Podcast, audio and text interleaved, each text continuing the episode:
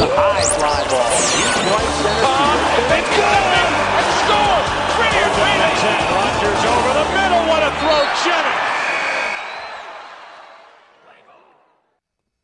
All right, time for sports. Joining us from the Yonhap News Agency, Big U, Yoo Jee-ho. Hello. Hi, good morning. Good morning to you. So uh, I didn't get a chance to catch up with you uh, uh, after our private conversations yesterday, but I, I, believe you did make another appearance at ESPN during their live coverage of uh, the the KBO games uh, last night. How did that go? I went pretty well. Um, you know, just to keep it relatively short, I think there's some issues with uh, with some t- you know I guess the techniques or technology there. But uh, yeah, we, we went pretty well. I got to talk about uh, you know KBO the league in general so far this year, and um, you know how uh, the fans are going to be able to come back to uh, the games eventually uh, down the road in this season. Oh, you talked about how the fans would eventually be. We're going to get to that, right? Sure. a, a, little bit uh, shortly, because uh, maybe some bad news on that front. Uh, but let's talk baseball as it stands right now. Uh, give us a recap of the midweek series and maybe uh, try to uh, preview what we can expect on the weekend. The, the top two teams both swept their midweek series, so kind of finding some distance between them and the rest of the pack, right? That's right. The NC Dinos rallied to defeat the Kiwoom Heroes 9 to 6. They were down 5-2 at one point in the early in the game, but they managed to win their fifth straight. So 17 and 3, uh, that's the best record after 20 games mm. uh, in KBO history. And the LG Twins defeating Hanwha Eagles 3 nothing for their fourth straight victory just to keep pace. You know, it's, you know, you win four in a row and still three games back in second place. That's how good the Dinos have yeah. been this year. But the Twins are trying their best uh, to uh, stay in the race. Third place, the Doosan Bears uh, failed to complete their sweep of the SK Wyverns, who won six to one. Uh, their starter Lee Gun-wook, he was perfect through four and two thirds, while winning his first KBO career start. Uh, KT was defeating Kia Tigers six five behind rookie So Hyung Jun, who outlasted former MVP Yang Hyeon-jong in a uh, in what should have been a better pitching matchup, I think, uh, than what it turned out to be. Finally, uh, Samsung Lions getting past the Lotte Giants three to one uh, rookie Heo Yun-dong making his first career KBO start. So Hyung-jun's teammate actually in high hmm. school, uh, winning his first career start after getting out of two bases loaded jams in the first and the second inning. So the two rookie uh, teammates acquitting themselves uh, well here uh, yep. as far as pitching is concerned. Uh, we've been talking a lot about the Dinos and, and their uh, brilliant start to the season. LG Twins, I think, as um, a lot of these uh, Western fans uh, are getting more into the KBO and they're discovering more of the quirks and, and kind of unique aspects of the league. LG Twins, uh, longtime followers of the league will know that there's a concept known as DTD, right? down team down, I guess, sort of a Konglish term, but the LG Twins always kind of kind of build up some expectation for their very rabid fan base. seem seem to do well early in the season, inevitably, and I, I get this as a Lotte Giants fan, inevitably to break their hearts, crush their spirits at the end of the season, and uh, falter uh, towards the end. What about this year? Do you think this is sustainable, or once again is this DTD? No, I. You know what? What? I don't want to jinx it anybody. I, I don't want to jinx it for anybody, but I think this might be the year. Oh, I'm they're my after 20 games. I think the LG Twins are my pick to go all the way. Wow. I know there's like 120 games left in the season, but just the looks of it and the way they're set up, I think um, they're going to go pretty deep this year, man. Wow, and, and that, that's pretty amazing because uh, if anything, I mean, a lot of talk about Doosan and their dominant run over the past five years, right? But uh, if anything, yeah. the LG Twins fans are far more passionate than the Doosan Bears fans, wouldn't you say? And if that if this is actually true, so. this is going to be crazy. No, I, I would think that Doosan fans are a little more fair weather than the yeah. LG fans. I would think that the Twins fans are a little more loyal. Uh, but uh, yeah, you know, you know, I'm I'm just, you know, I've been asked that question a few times actually this week, mm-hmm. who I thought was gonna maybe go deep and win a championship this year, and LG Twins is my first pick. Man, if, if any of our listeners right now are LG Twins fans, uh, they're, they're going to hold you to it uh, going forward because uh, that's a pretty bold, bold uh, prediction, at least early on in this season. Okay, then uh, weekend games, Big U, what should we keep an eye on? Yeah, so, you know, the bottom of the standings, you're looking at SK and Hanwha, and they're, they're actually going toe to toe on the weekend. Wyverns showing a little sign of uh, I guess coming coming around a little bit. They're still in last place, uh, four and sixteen, but uh, they play better than uh, their record shows in the past series against the Bears, losing two out of three, but they should have really won two out of three there. Um, I think facing Hanwha at this juncture is a great opportunity for them to kind of get out of the cellar uh, finally after all this. Uh, Doosan Bears they're completing the, completing their six game six game homestand uh, starting Friday night uh, tonight against the Lotte Giants. Their first visit to Seoul this year, and the other Twins and the Kia Tigers. Very intriguing matchup between two clubs that are kind of on the ups, upswing. Uh, the Tigers one game above 500, uh, carried mostly by starting pitching. Uh, as I mentioned, uh, you know, just pretty good top to bottom. Yeah. Um, so that's an intriguing series for me to watch. Well, those LG Twins fans are itching to get back to uh, Champions Stadium to root their fans on. You mentioned how you talked about this uh, during your ESPN appearance last night, but the KBO teams, uh, they want to bring the fans back, uh, not just for revenue sake, but because uh, even for the global appeal of the sport, the, the fan culture is really, right, one of the uh, attractive elements of this is what a lot of people say. There seems like uh, some trepidation now, especially with what we've seen with the recent uh, situation and and the concerns of more cluster infections emerging. That uh, there could be a delay with the fans returning. Yeah, absolutely. You know, there there have been conversations between the league and clubs about maybe start starting to sell tickets as early as this coming weekend or early next week, but that talk has been put on hold after the government announced yesterday some uh, beefed up quarantine measures in Seoul and surrounding capital regions through June 14th. So, you know, no talks of crowd returning to KBO games at least until that point. Um, you know, this is obviously frustrating and disappointing for fans and also the clubs that are losing their money without gate receipts. Uh, but, uh, you know, safety comes first, uh, for sure. And it looks like we're going to have to wait a couple more weeks at least before fans can start coming into games. You mentioned the losing money aspect of it. MLB right now going through a debate with their players, right, as far as how much of a pay cut the players should take, and some of the players saying that they shouldn't take any uh, pay cuts at all. So uh, it's still a contentious uh, discussion. Uh, the the claim in the MLB is that for a lot of these teams, maybe the smaller market ones, that uh, gate receipts can account for seventy percent of their uh, revenues. Is, is that a similar situation for Korean baseball?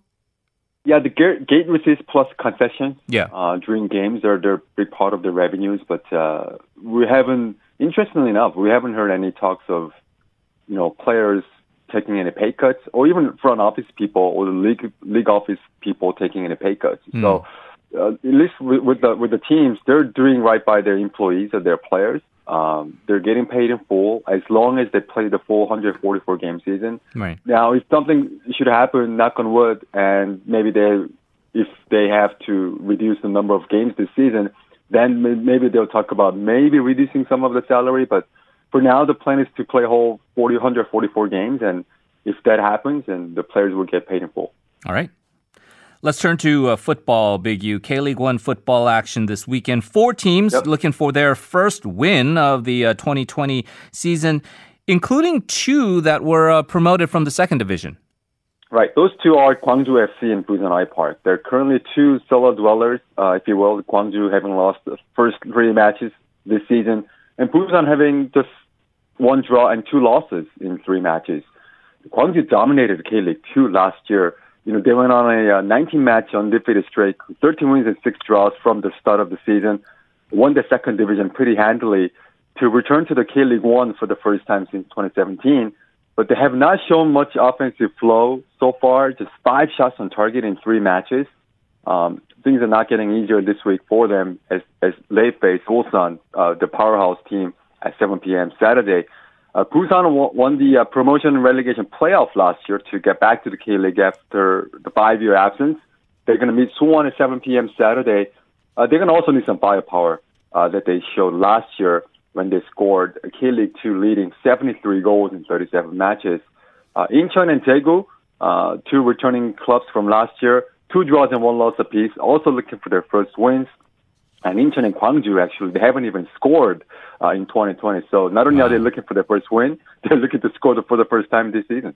If we're this early on in the season, uh, do a lot of these trends uh, tend to hold? I mean, the dominant players like uh, Ulsan and and Jeonbuk uh, staying at the top of the standings, and these two uh, promoted teams, uh, you would would assume then that they they may be early candidates for being likely to uh, face the risk of relegation again. Yeah, you know, this is a very top heavy league. and promoted clubs have tended to always struggle. So yeah, it wouldn't surprise me if they go right back down to the K League too. Um, they they would be pretty disappointing for them. You know, they just came back after three five years away. Uh, but you know, you got to remember this is a shorter season than usual. Uh, we're playing 27 matches instead of 38, so there's less room for room less uh, margin for error. You, you had to get off to a good start. Not going to have as many games to make up for it if you get off to a slow start. Yeah. So uh, Gwangju and Busan especially, they're digging themselves into too big of a hole right now. So they got to get back into it. If, you know, and winning this week uh, would be a good start overall, uh, your assessment early on with the K League One and uh, uh, how it has been faring so far, and uh, I, I, know that um, I, I, can uh, assume that a majority of your coverage, as well as your other media appearances, deal with KBO and baseball. But with K League, are things going okay? And how's the interna- international reaction been so far? Oh, the ratings have been great. Uh, streaming numbers, TV ratings, international coverage with the TV broadcast available internationally. Yeah, that those have been great. There, there have been some great numbers there. Um, in terms of competition, uh, the action on the field, again, this Jeonbuk and Ulsan at the top. I think everybody else is playing for third, mm. uh, to be honest, um, even though we've only played three matches. So those teams are looking like it's going to be another two horse race. Um, and then everybody else trying to either, you know, get the third spot and winning the spot in the AFC Champions League next year or I guess, stay in the league uh, for 2021. Yeah. As you've been saying, uh, that uh, K League One is uh, perhaps an underrated product, right, as far as the quality of, of what they put out there. Maybe not the most entertaining product in recent years, as as, uh, as some people have pointed out. But as you say, uh, early on, the ratings have been sky high, and uh, that's to be expected with the dearth of quality sports coverage that we have. We got one more football item to to discuss here, Big U. The Korean women's Olympic qualifying matches they are set. there are some against China. Those have been pushed back to February next year. Right. The Asian Football Confederation announced uh, earlier this week that the two-legged playoffs will be played on February 19th and 24th, 2021. Uh, they were initially set for March 6th and 11th this year, uh, but with you know Korea and China both heavily affected by COVID-19 pandemic, the AFC first moved them to April 9th and 14th. Uh, the situation didn't get any better, so they moved it back further to June 4th and 9th. And obviously, with the Olympics uh, already postponed by a year to next year, there was no point of trying to play these matches in 2020. Uh, the winner based on the aggregate score will book a spot at the Tokyo Olympics. Uh, China have had Korea's numbers. 37 all-time meetings. Uh, Korea has just four wins, six draws, and 27 losses against China. World rankings kind of similar. Korea 18th and China 15th, but all-time record China has been dominant. And Korea also trying to qualify for the Olympics for the first time in women's football uh, under the coach, uh, Englishman coach Colin Bell. This is going to be um, determining uh, Olympic qualification. We don't know what, when or if the Olympics are being held. Is this um, potentially then just going to be uh, almost serving largely as a friendly? If, if in the worst case scenario, as uh, uh they have been indicating with Thomas Bach and saying, if there is another delay, that uh, they may cancel the Olympics altogether, at least for that 2020 uh, timeframe. Yeah, you know, football is probably not the only sport being affected by that uncertainty. Um, February next year, there's still a few months down the road, and the Olympics about a, uh, you know, 14 months away. So, yeah, it's, it's really difficult to speculate on that at, uh, right now. But uh, I think they're going to go on and playing all these qualifying events the best they can and see what happens uh, with the Olympics. Yeah. Uh, we have a little bit more time here as we wait for our uh, second guest to arrive. Uh, just want to get your final thoughts on the overall landscape of global sports. Yep. I know some of the European football leagues uh, gearing up to, to get back into action. MLB, uh, as we talked about before, uh, talking about um, trying to get some action as well. And the NBA also in discussion. Look like the the NBA players are a little bit more uh, on on on the same page with management and, the league here. So uh, we, we could be talking within the next um, few weeks or so that uh, we're gonna start seeing some uh, American sports being played. Yeah, and I don't know, it might steal some thunder from the KBO, huh? yeah, it looks uh, like it. If NBA comes back on ESPN, which is the rights holder for all NBA games, uh, the KBO games might have a little more, I guess, difficult finding some airtime. Uh, uh, especially with the rebroadcast during the day. But uh, yeah, uh, you know, you and I as fans of those uh, leagues, uh, we love to see them back. Uh, but at the same time, me personally, I think I'm being more productive with my day job just because, uh, you know, there's no MLB or there's no NBA or there's no NHL for the time being. Yeah, so it, it is going to be basically a, a, balance that you have to to face going forward. Where on the one hand, your day job covering the Korean sports and this, um, you would probably say unprecedented um, global attention paid to oh, no question. the local yeah. leagues. I, I, know that you've gotten interest in the past. Let, us say with Ryu Hyun-jin and his posting and going to the the U.S. or, or Kang Jung-ho or Park Byung-ho and following these guys and and kind of being sort of the insider from the Korean side of things, but with this kind of focus and scrutiny on on the Korean leagues, it, has got to be sort of a mixed bag for you personally because uh, you've got to focus on the um, domestic coverage side of things, and then you're almost playing the ambassador role uh, when you when you talk to places like ESPN or the, the Toronto uh, media outlets or other European outlets, and um, you, you want to be able to do your job, but at the same time, you want to also kind of put the best